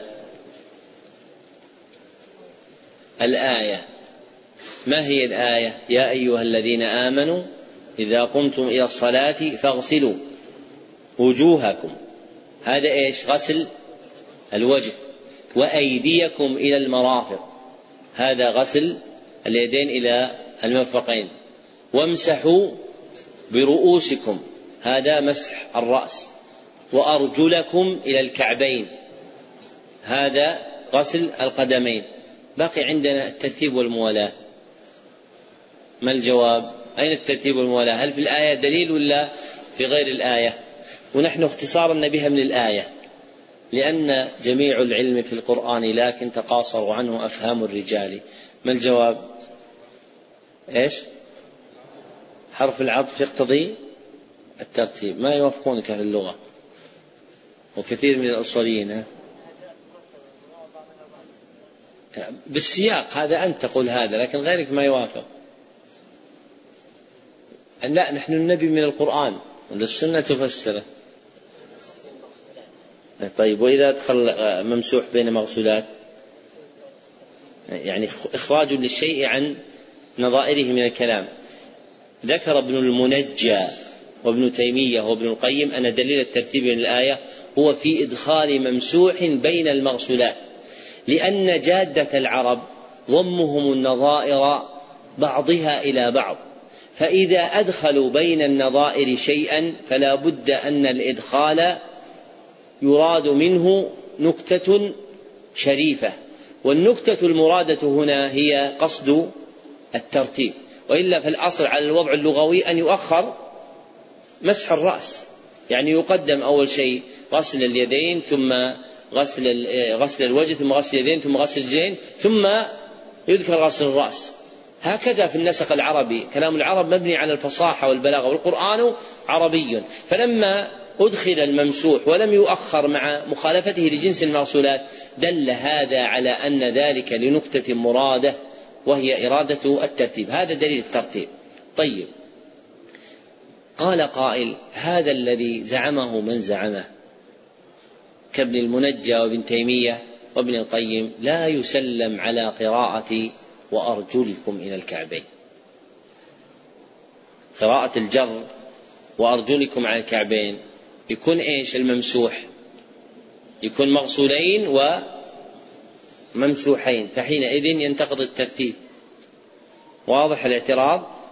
لأن إذا قلنا وامسحوا برؤوسكم وأرجلكم إلى الكعبين وهي قراءة سبعية صحيحة يكون يكون فرض الرجل إيش؟ المسح. طيب ما الجواب عن هذا؟ ها؟ أن هذا فيه إشارة لمسح الخفين يقول خلاص تكلموا في مسح الخفين إحنا نتكلم عن الوضوء. نعم. صحيح لكن يقول لك هو الآن خلاص بطلت القاعدة. مغسولين وممسوحين. لا لا. ها يا أخي. نعم نعم عند العمود. لا المجاورة هذا مذهب سيبويه ما يوافق عليه. ها؟ نقول الجواب هو أن المسح لا يخالف الغسل. لأن المسح عند العرب يشمل الغسل وزيادة. فالمسح عند العرب يكون بإسالة الماء وبعدمه. كله يسمى مسح. فالمسح عندهم في الوضع اللغوي ليس كما تفهمه فقط مسح الرأس وتجعل مسح الرجلين. لا. المسح عند العرب يكون بإسالة وبعدم إسالة. فمع الرأس بدون إسالة. ومع الرجلين بإسالة. فحينئذ لا تكون هذه القراءة ناقضة لهذا التقرير الذي أبداه ابن المنجى وابن تيمية وابن القيم. طيب الموالاة من أين نستنبط الموالاة من الآية؟ نستنبطها من أن الأصوليين في أصح القولين عندهما قالوا إن الأمر يقتضي الفورية. ومعنى الفورية المبادرة إلى الفعل في أول وقت إمكانه. المبادرة إلى الفعل في أول وقت إمكانه. ولا تتحقق هذه الفورية إلا مع الموالاة. فالأمر الذي في الآية من الغسل دال على الموالاة على الوجه الذي ذكرناه من الدلالة الأصولية. نعم. أحسن الله إليكم وأركان الصلاة أربعة عشر. الأول قيام في فرض مع القدرة والثاني تكبيرة الإحرام والثالث قراءة الفاتحة. والرابع الركوع والخامس الرفع منه والسادس الاعتدال عنه والسابع السجود والثامن الرفع منه والتاسع الجلوس بين السجدتين والعاشر الطمأنينة والحادي عشر التشهد الأخير والركن منه. اللهم صل على محمد بعدما يجزئ من التشهد الأول والمجزئ منه. التحيات لله. سلام عليك أيها النبي ورحمة الله. سلام علينا وعلى عباد الله الصالحين. أشهد أن لا إله إلا الله وأن محمدا رسول الله. والثاني عشر الجلوس له وللتسليمتين. والثالث عشر التسليمتان. والرابع عشر الترتيب بين الأركان. أركان الصلاة عند الحنابلة أربعة عشر كما ذكر المصنف تبعا للمقرر في مدوناتهم الفقهية. فالأول قيام في فرض مع القدرة دون النفل.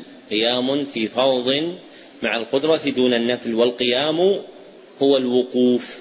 والثاني تكبيرة الإحرام أي قول الله أكبر في ابتدائها.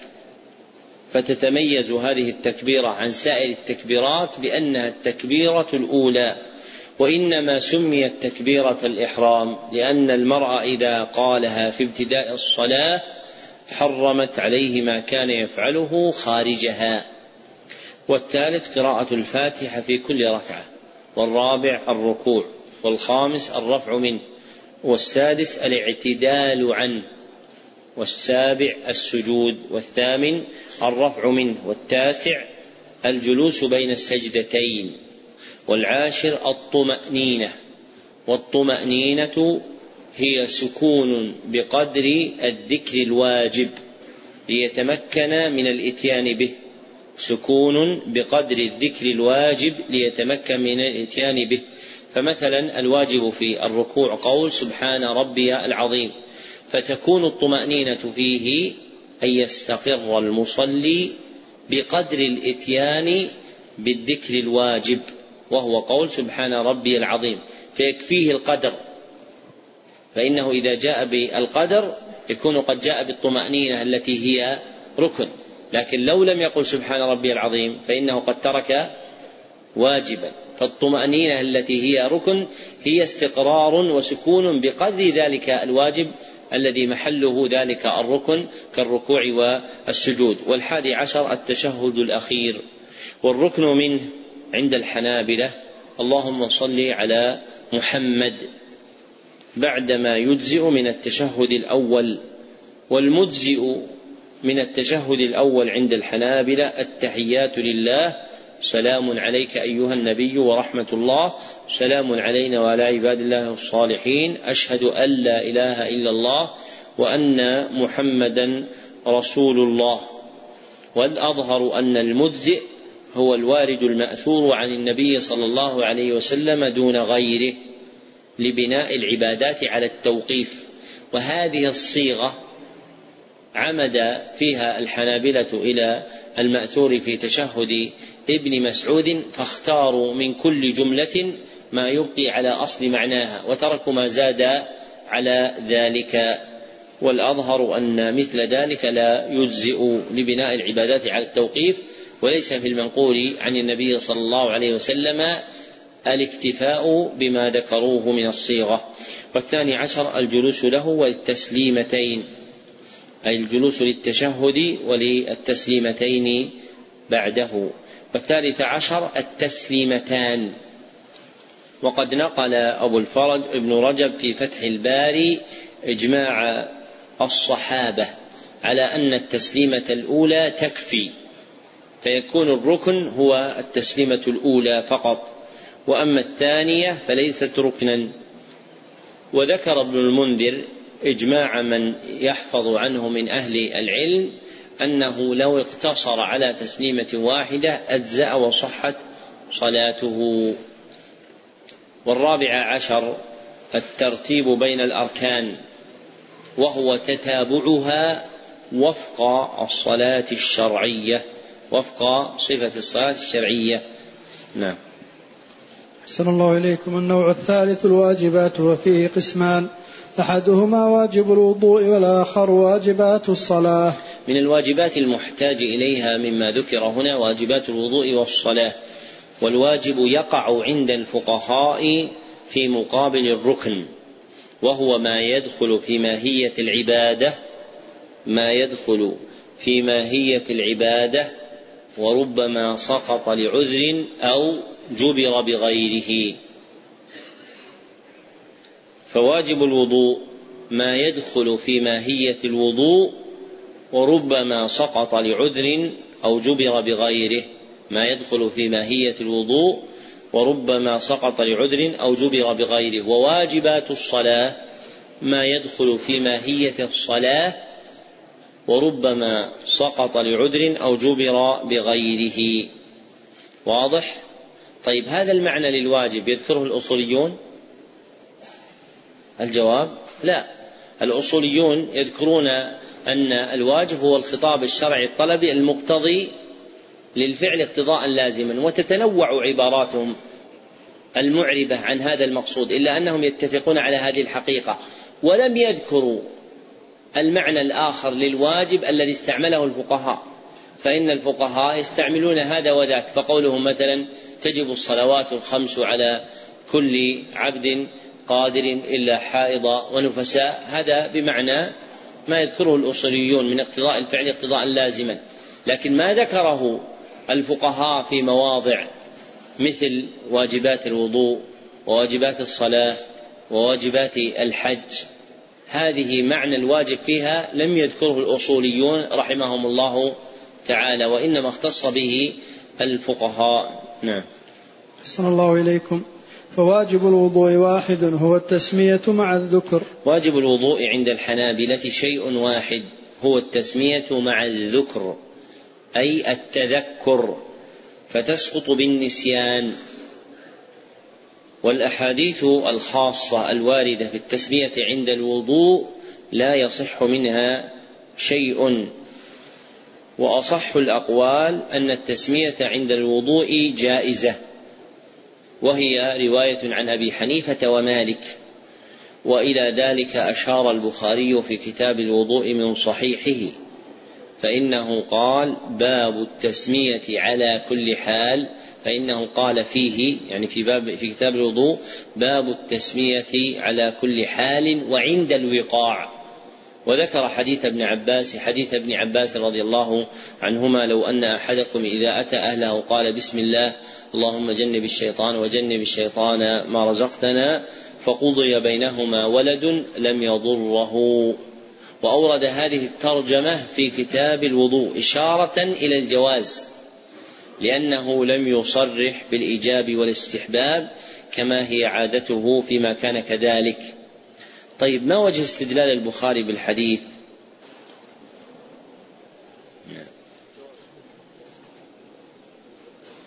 كيف استنبطها البخاري؟ هو وضعه للدلالة على هذا لكن أين وجه ذلك من الحديث؟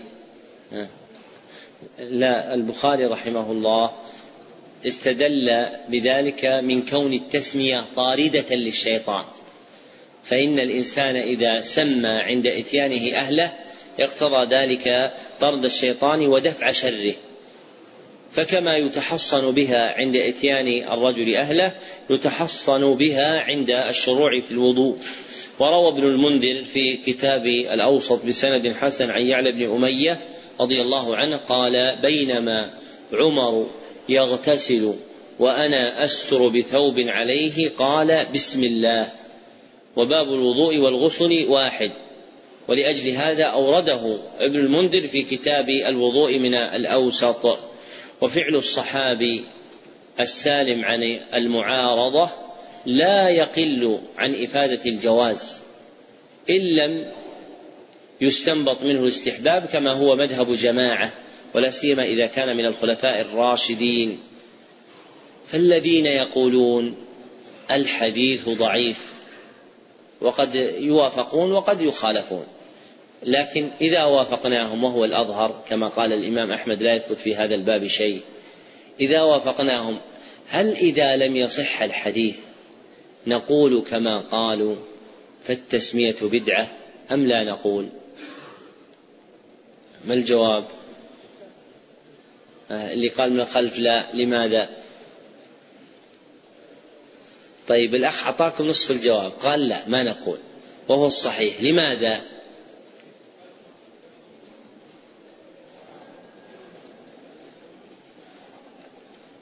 أحسن. أحسنت. لا نقول بدعة لأن من أدلة الشرع ما يدل على ذلك. وأقلها وليس بقليل. لكن أقلها من جهة حجج الفقهاء فعل عمر رضي الله عنه.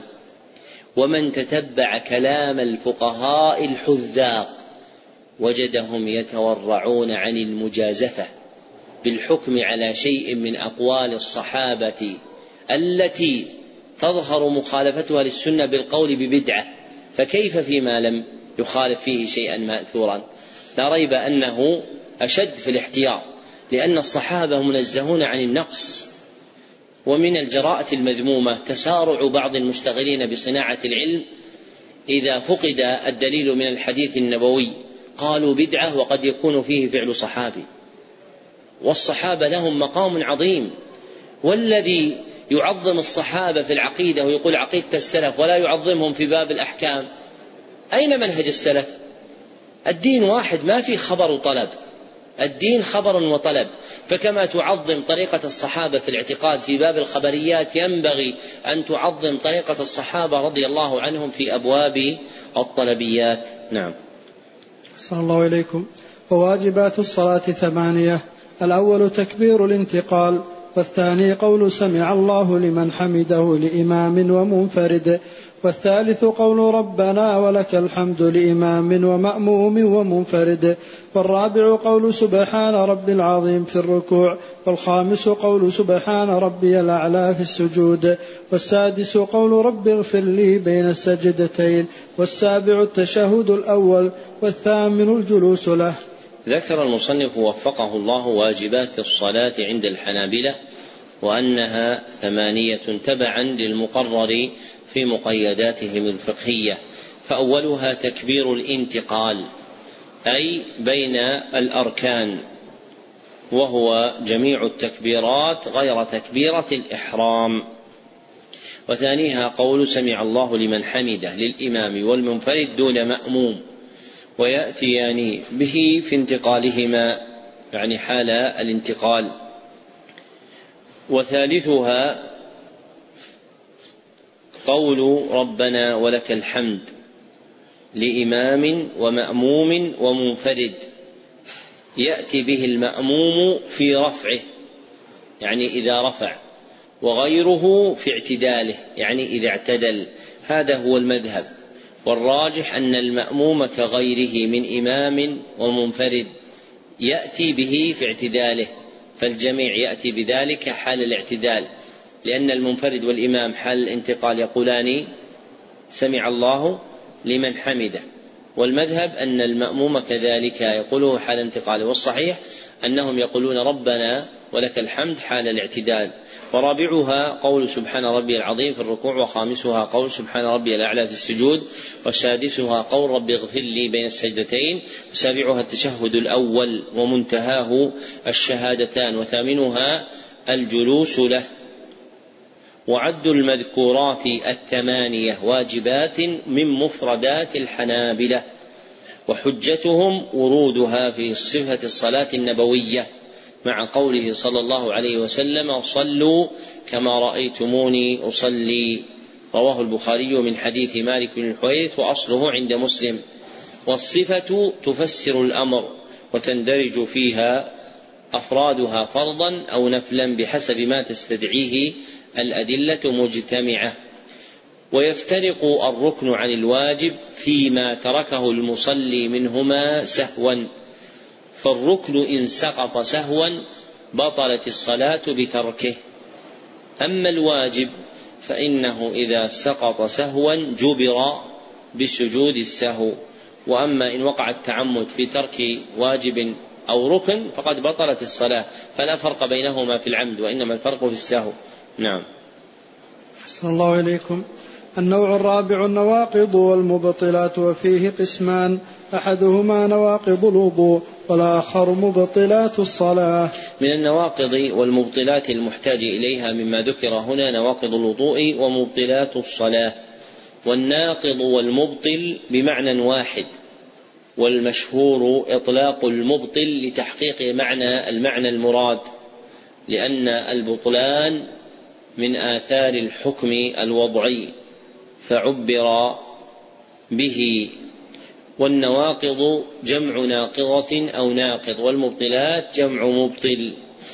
وهما اصطلاحا ما يطرأ على العبادة أو العقد فتتخلف معه الآثار المقصودة من الفعل. ما يطرأ على العبادة أو العقد فتتخلف معه الآثار المقصودة من الفعل. فالخارج من السبيلين مثلا من نواقض الوضوء فإذا خرج منهما شيء بطلت الصلاة ولم يكن للعبد أن يفعل ما تستباح به كصلاة ومس مصحف. وإذا صلى العبد منتقض الطهارة لم تبرأ ذمته ولم يسقط عنه خطاب الطلب الشرعي. واستعمل الناقض في الوضوء والمبطل في الصلاة لأن الطهارة المتعلقة بالأول معنى قائم بالبدن فناسبه النقض والصلاة المتعلقة بالثاني حسية فناسبها الإبطال. هذه من دقائق تصرفات الفقهاء. النواقض بمعنى المبطلات والمبطلات بمعنى النواقض. لكن لما كان المفسد متعلقا بمعنوي سموه نواقض. ولما كان متعلقا بحسي سموه مبطلات. فمبطلات الصلاة كما سيأتي الآكل والشرب حسية. وأما نواقض الوضوء الطهارة وصف معنوي أم وصف حسي؟ معنوي. فالذي يحلها يناسبه اسم النقض ولأجل هذا قالوا نواقض الإسلام. ولم يقولوا مبطلات الإسلام مع أن المعنى واحد لكن أهل العلم لهم شفوف. حتى في الألفاظ التي يعبرون بها عن المقاصد. فتكون نواقض الوضوء حسب الاصطلاح الفقهي ما يطرأ على الوضوء فتتخلف معه الآثار المقصودة منه. ما يطرأ على الوضوء فتتخلف معه الآثار المقصودة منه. ومبطلات الصلاة ما يطرأ على الصلاة فتتخلف معها الآثار المقصودة بها. نعم. أحسن الله إليكم. فنواقض الوضوء ثمانية. الأول خارج من سبيل والثاني خروج بول أو غائط من باقي البدن قل أو كثر أو نجس سواهما إن فحش في نفس كل أحد بحسبه. والثالث زوال عقل أو تغطيته والرابع مس فرج آدمي متصل بيده بلا حائل. والخامس لمس ذكر أو أنثى الآخر بشهوة بلا حائل والسادس غسل ميت والسابع أكل لحم الجزور والثامن الردة عن الإسلام أعاذنا الله تعالى منها. وكل ما أوجب غسلا أوجب وضوءا غير موت. عد المصنف نواقض الوضوء ثمانية في مذهب الحنابلة ومنهم من عدها سبعة فأسقط الردة. لأنها موجب لما هو أعظم وهو الغسل والاختلاف لفظي. فأول تلك النواقض خارج من سبيل والسبيل هو المخرج وكل إنسان له سبيلان هما القبل والدبر. فما خرج منهما قليلا كان أو كثيرا طاهرا أو نجسا نادرا أو معتادا فهو ناقض للوضوء. وثانيهما خروج بول أو غائط من باقي البدن قل أو كثر فإذا خرج بول أو غائط من باقي البدن عدا السبيلين كمخرج فتح في البطن انتقض الوضوء قل الخارج أم كثر؟ وكذلك الخارج الفاحش النجس من الجسد سوى السبيلين أي ما يخرج من غير السبيلين كدم من شجة رأس فما خرج من غير السبيلين ناقض للوضوء عند الحنابلة بشرطين. أحدهما نجاسته أي كثرته نجاسته أي استقداره شرعا والآخر كثرته فحشه أي كثرته. ويعتبر ما يفحش في نفوس أوساط الناس لا في نفس كل أحد بحسبه لأنه لا تحديد فيه شرعا فمرده إلى العرف. وأوساط الناس من كان غير موسوس ولا متبذل. فالموسوس يرى القليل كثيرا والمتبذل يرى الكثير قليلا. والمتبذل هو من يكون ملازما حال الامتهان. وثالثها زوال العقل أو تغطيته. وزواله حقيقي وحكمي.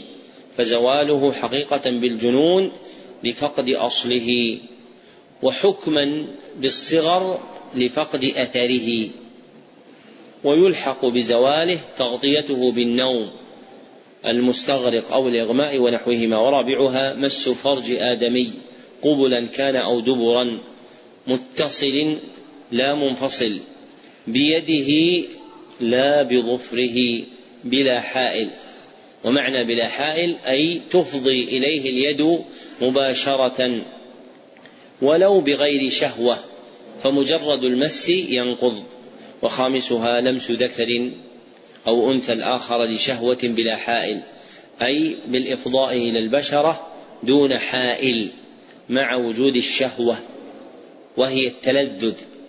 فشرطه وجود الشهوة بخلاف مس الفرج. فلا يشترط هذا فيه عندهم. وسادسها غسل ميت بمباشرة جسده بالغسل لا بصب الماء عليه. فينتقض وضوء الغاسل المباشر لجسد الميت لا من يصب الماء عليه. لا فرق بين غسل مسلم ولا كافر ولا رجل ولا امرأة ولا صغير ولا كبير. وسابعها أكل لحم الجزور. أي الإبل وثامنها الردة عن الإسلام بعد الإيمان أعاذ الله تعالى وإياكم منها وحفظ علينا ديننا. ثم ذكر المصنف ضابطا في الباب فقال وكل ما أوجب غسلا أوجب وضوءا غير موت. فموجبات الغسل كخروج مني دفقا بلذة توجب الوضوء أيضا فتكون ناقضة له. لأنها أوجبت حدثا أكبر لا يرتفع إلا بالغسل فنقضها للطهارة الصغرى وهي الوضوء اولى واستثني منها الموت لأنه ليس عن حدث والصحيح عدم وجوب الوضوء مع الغسل بل يكون الغسل كافيا عن الوضوء. فمذهب الحنابلة مع وجود ما يدعو إلى الغسل إذا إذا نقض الوضوء أن يتوضأ الإنسان ويغتسل والصحيح أن الغسل لكونه بالمحل الأعلى يجزئ عن الوضوء. والراجح مما سلف أن نواقض الوضوء من هذه الثمانية أربعة لعدم الدليل المنتهض للقول بالنقض بغيرها فأولها الخارج من السبيلين لقوله تعالى أو جاء أحد منكم من الغائط وثانيها زوال العقل لحديث صفوان بن عسال عند الأربعة إلا أبي داود ولكن من غائط وبول ونوم. وأما الجنون والإغماء والسكر فتنقض اجماعا. وثالثها أكل لحم الجزور لحديث جابر بن سمرة أن رجلا سأل رسول الله صلى الله عليه وسلم أأتوضأ من لحوم الإبل؟ قال نعم فتوضأ من لحوم الإبل رواه مسلم. وهنا مشكلة. والمشكلة أن الحنابلة هداهم الله خالفوا لفظ النبي صلى الله عليه وسلم. فإن النبي صلى الله عليه وسلم قال لحم الإبل أم لحم الجزور؟ الحديث قال الإبل أنا أتوضأ من لحم الإبل؟ قال نعم فتوضأ من لحم الإبل. وما قال النبي صلى الله عليه وسلم الجزور؟ طيب لماذا الحنابلة تركوا وهذه مفردات الحنابلة أن غيرهم ما يرى النقض. أحسنت. لأن مسمى الجزر يختص عندهم باللحم القابل للقطع وهم لا يرون النقض بكل لحم الإبل. بل يرون مخصوصا من لحم الإبل وهو ما كان قابلا للقطع. أما ما كان دما أو لا يقطع فلا يعدونه من من ذلك. فلذلك لا ينقضون بأكل الكبد لأنها ليست لحما عندهم ولا ينقضون بأكل الرأس لأن أكل لحم الرأس ليس مما يدخل تحت اسم الجزر. فلأجل أنهم فرقوا بين ما ينقض وما لا ينقض من لحم الإبل نفسه تركوا العبارة العامة وجاءوا بعبارة خاصة. ورابعها تغسيل الميت لصحة الآثار فيه عن ابن عمر وابن عباس رضي الله عنهما أن فيه الوضوء ولا يعلم لهما مخالف من الصحابة. وما جاء عن ابن عباس أنه قال يكفيكم أن تغسلوا أيديكم يعني الوضوء يعني هذا معناه الوضوء أو هو غير محفوظ. يعني جاء عن ابن عباس أنه لما سئل قال يكفيكم أن تغسلوا ايديها أيديكم. فذهب بعض الفقهاء إلى أنه يكفي غسل اليدين. والجواب أنه لا بد أن نؤلف بينه وبين الرواية الثانية الصحيحة عنه في إيجاب الوضوء. والتأليف بأن نقول إنه أراد بغسل اليدين الوضوء. أو يقال هذه اللفظة غير محفوظة لأن الرواة الذين رووا الأمر بالوضوء عنه أثبتوا وأشهروا من هؤلاء. وبعد هذا الذي يأتي عنهم من نقض الوضوء بغسل الميت يبعد القول إن الصحابة فعلوه بالرأي. هل الصحابة يتجرؤون على إبطال عبادة بالرأي؟ لا يمكن. من عرف مقادير الصحابة وعلومهم لا يمكن أن يقول مثل هذا. فلا ريب عنده أن أن السلامة في الدين هي في الاستمساك بما كانوا عليه. من النقض بغسل الميت. طيب إذا كان كذلك من أين جاء به ابن عمر وابن عباس؟ من النبي صلى الله عليه وسلم. طيب لماذا ترك النقل الخاص؟ كم مرة يغسلون في الإسلام الميت في عهد النبي؟ مرة واحدة؟ أم كثير؟ كثير فلأنه, فلأنه من الشرائع الظاهرة المستفيضة لم يحتج به إلى نقل خاص نعم أحسن الله إليكم ومبطلات الصلاة ستة أنواع. الأول ما أخل بشرطها كمبطل طهارة واتصال نجاسة به إن لم يزلها حالا وبكشف كثير من عورة إن لم يستره في الحال.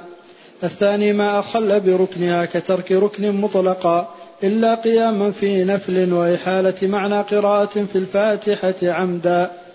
الثالث ما أخل بواجبها كترك واجب عمدا الرابع ما أخل بهيئتها كرجوعه عالما ذاكرا لتشهد أول بعد شروع في قراءة وبسلام مأموم عمدا قبل إمامه أو سهوا ولم يعده بعده. الخامس ما أخل بما يجب فيها كقهقهة وكلام ومنه سلام قبل إتمامها. السادس ما أخل بما يجب لها كمرور كلب أسود بهيم بين يديه في ثلاثة أذرع فما دونها. تم بحمد الله ضحوة الأحد الثاني من جماد الأولى سنة إحدى وثلاثين بعد الأربعمائة بعد الأربعمائة والألف بمدينة الرياض حفظها الله دارا للإسلام والسنة.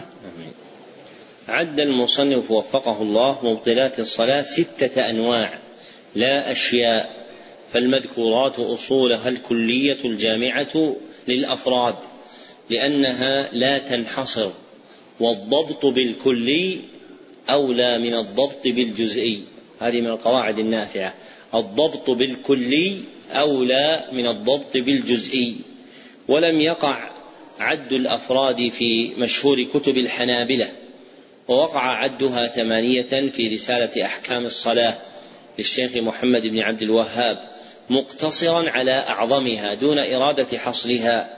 لأن المذكور في كلامهم يقارب الثلاثين فأولها ما أخل بشرطها بتركه أو الإتيان به على وجه غير شرعي كمبطل طهارة لانتقاضها به فإذا انتقضت الطهارة وهي شرط للصلاة بطل المشروط له وكاتصال نجاسة غير معفو عنها به لوجوب إزالتها في بدن وثوب وبقعة. وشرط الإبطال بها إن لم يزلها حالا إذا علم بها فإن أزالها حال علمه بها لم تبطل صلاته. وبكشف كثير لا يسير من عورة مأمور من عورة مأمور بسترها إن لم يستر من كشف من عورته في الحال فإن ستره لم تبطل الصلاة. وثانيها ما أخل بركنها بتركه أو الإتيان به على وجه غير شرعي كترك ركن مطلقا أي سواء كان عمدا أو سهوا أو جهلا لأنه لم يأتي بالصلاة كما أمر. وإحالة معنى قراءة في الفاتحة عمدا كضم تاء أنعمت أو كسرها وثالثها ما أخل بواجبها بتركه أو الإتيان به على وجه غير شرعي. كترك واجب عمدا لا سهوا أو جهلا فمع الجهل والسهو يجبر نقصه بسجود سهو إن علم قبل فوات محله وإلا فلا وصلاته صحيحة. ورابعها ما أخل بهيئتها أي حقيقتها وصفتها الشرعية كرجوعه عالما ذاكرا لتشهد أول بعد شروع في قراءة لا قبله لأن القراءة ركن مقصود في نفسه بخلاف القيام فلا يرجع إلى واجب. وصح عدم الرجوع إلى التشهد بعد اعتداله عن سعد بن أبي وقاص وعبد الله بن الزبير عند ابن أبي شيبة. والأظهر أنه يحرم ولو لم يشرع في القراءة. للآثار الواردة. الأظهر أنه يحرم الرجوع ولم لو ولو لم يشرع في القراءة للآثار الواردة وهذا مذهب الشافعي. وبسلام مأموم عمدا قبل سلام إمامه أو سهوا ولم يعده بعده لأن الإمام إنما جعل ليؤتم به فإذا ترك الائتمام به أخل بالصفة الشرعية للصلاة في تبعية المأموم للإمام والخامس ما أخل بما يجب فيها وهو ترك منافيها المتعلق بصفتها كقهقهة وكلام والقهقهة أن يضحك حتى يحصل من ضحكه حرفان ذكره ابن عقيل أن يضحك حتى يحصل من ضحكه حرفان ذكره ابن عقيل لأنه يقول قه قه وحقيقتها ضحك مصحوب بصوت ويسمى عند الناس كهكهة يسمونه الكهكهة. والمذهب أن الكلام يبطل الصلاة ولو جهلا أو نسيانا. وعن الإمام أحمد رواية ثانية أنه لا يبطلها لأنه صلى الله عليه وسلم لم يأمر معاوية بن الحكم رضي الله عنه بإعادة صلاته لما تكلم فيها جهلا وحديثه عند مسلم. ومن الكلام سلام قبل إتمامها لأنه تكلم فيها قبل أن يخرج منها حال كون ذلك عمدا لا سهوا كما وقع منه صلى الله عليه وسلم. فبنى على صلاته وسجد لسهوه. والسادس ما أخل بما يجب لها وهو ترك منافيها مما لا يتعلق بصفتها. ترك منافيها مما لا يتعلق بصفتها كمرور كلب أسود بهيم بين يديه. للحديث الصحيح فيه والبهيم الخالص الذي لا يخالطه آخر. إذا مر في ثلاثة أذرع فما دونها تحسب من قدميه. إذا مر في ثلاثة أذرع فما دونها تحسب من قدميه لأنها منتهى سجوده إذا لم يكن له سترة. فالغالب أن الإنسان ينتهي سجوده إلى ثلاثة أذرع فإذا لم تكن له سترة ومر الكلب بين يديه دون هذه المسافة المقدرة يقطع صلاته. فإن مر وراءها ولا ستر له سترة له لم يقطع صلاتها صلاته لأنها فوق موضع سجوده. وهذا التقدير أغلبي. يعني لو كان هناك رجل طويل منتهى سجوده خمسة أذرع فإذا مر الكلب بين يديه في أربعة أذرع يقطع أو ما يقطع؟ يقطع. طيب الفقهاء يقول في ثلاثة أذرع فما دونها. يعني في الغالب باعتبار العادة الغالبة. والفقهاء يقررون جملا من الأحكام مبنية على استقراء العادة الغالبة. ومن الغلط الناشئ عند المتأخرين من المتفقهة أن يعمدوا إلى مثل ذلك فيقولون لا دليل عليه.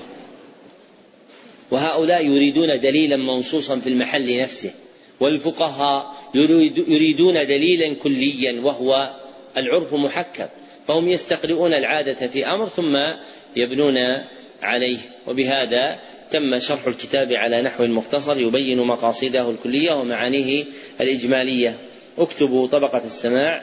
سمع علي جميع المبتدأ في الفقه بقراءة غيره. صاحبنا فلان بن فلان بن فلان الفلاني. فتم له ذلك كم مجلس؟ لا مو بواحد. في مجلسين. في مجلسين. وأجزت له روايته عني إجازة خاصة من معين في معين لمعين. الليلة ليلة الثلاثاء يعني خمسة. خمسة إيش؟ ربيع الأول ربيع أول وليس شهر ثلاثة سنة اثنتين وثلاثين بعد أربعمائة والألف. في المسجد النبوي بمدينة الرسول صلى الله عليه وسلم. غدا بعد الفجر إن شاء الله الآج الرامية وفق الله الجميع لما يحب ويرضى. الحمد لله رب العالمين.